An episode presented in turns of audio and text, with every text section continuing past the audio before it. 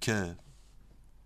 Pop walked back into the house and came into the living room with an agitated look on his face.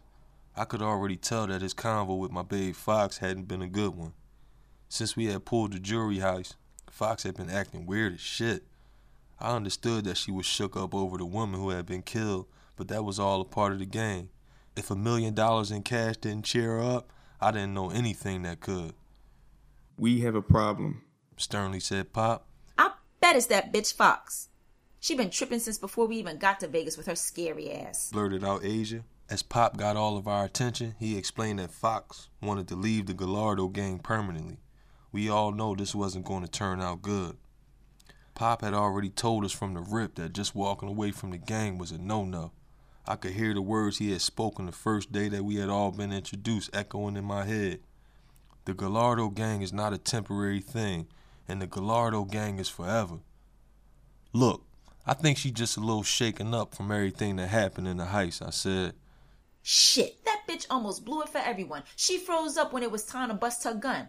I say let the hoe go. Walking away is not an option. Wait a minute. So what are you saying?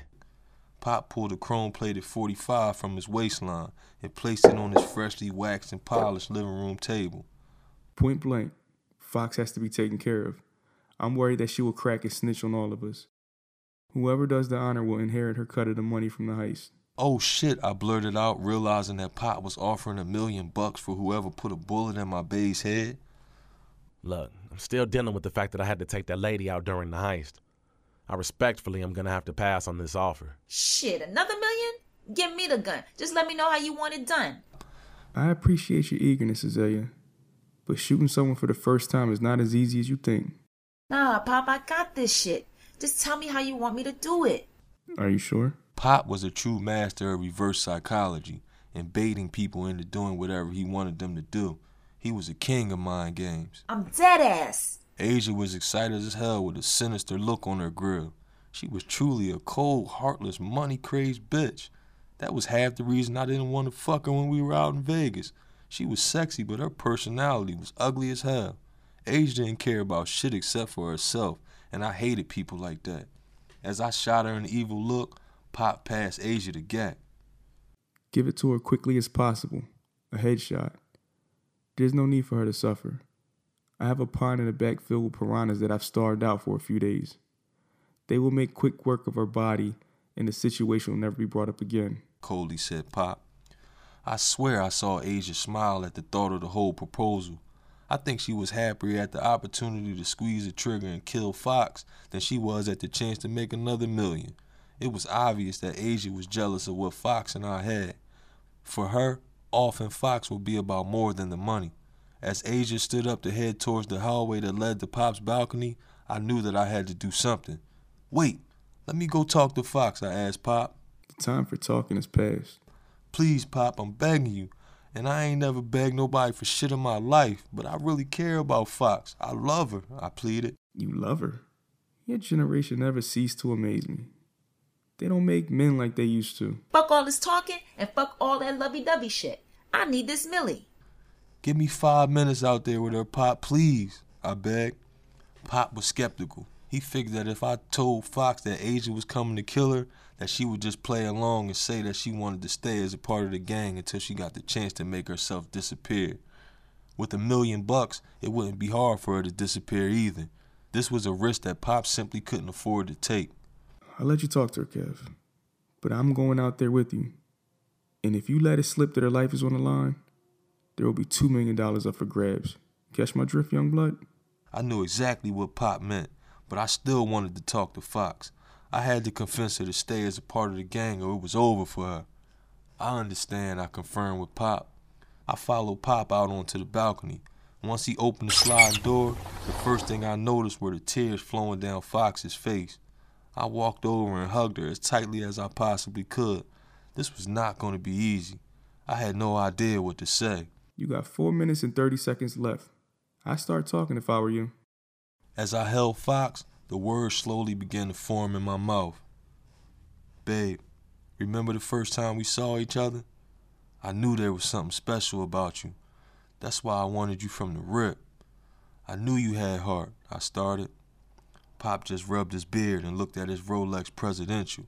He was dead serious about me only having five minutes to convince Foxx to stay with the gang. You can't leave me in this alone. You gotta stay with the gang. We're in this through the thick and the thin. I need you here, I pleaded. I was begging like Keith Sweat. I had only known Foxx for a little while, but she had brought out a whole new side of my personality. She had me way outside of my comfort zone. I was usually all about smoking, drinking, fucking bitches, and getting money.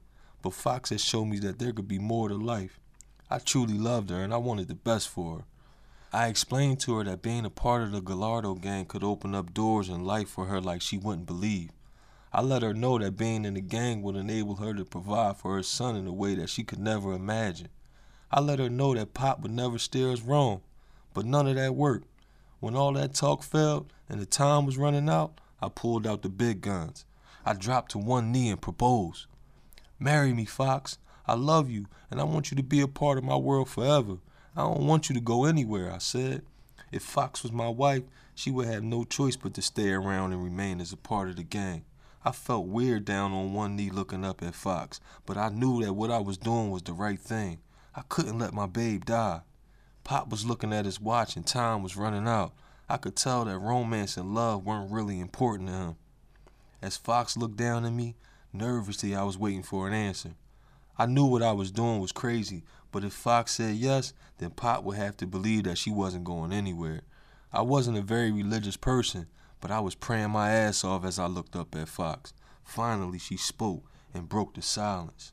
Yes. She said as her tears of pain turned to tears of joy. So you won't be leaving town? You'll be staying here and living your life with Kev? Yes. It's Gallardo gang for life. Pop seemed to be relieved. I guess deep down he wanted Foxx to stay, but I understood that he was a man of principle who didn't bend any rules when it came to being a part of the Gallardo gang. I'm not a man that plays any games. If I find out you only propose to get Foxx out of a bad situation, there will be repercussions. I expect you to go through with this, Kev. Pop whispered into my ear. I had no problem with that. I was truly in love with Foxx, and I knew she would make a good wife. Besides that, where else would I find a woman with a million dollars like me? A single gunshot interrupted all of us. The bullet hit Foxx square between the eyes and spilled her brains across Pop's balcony. I wanted to scream, but it was like my mouth had forgotten how to work. I was stunned beyond belief. Five minutes was up. Where's my money? Foxx died instantly. She was gone before her body even hit the ground. Pop put his hands over his face. For a man that seen everything in his life, this shocked even him. He started to explain to Azia that Foxx had changed her mind, but there was no point to that. Nothing could ever bring Foxx back. As I watched Foxx die, a piece of me died as well. She was the woman that would have become my wife. Azia's jealousy and complete lack of compassion for other people had fueled her to kill Foxx. With her, I knew it wasn't even about the money.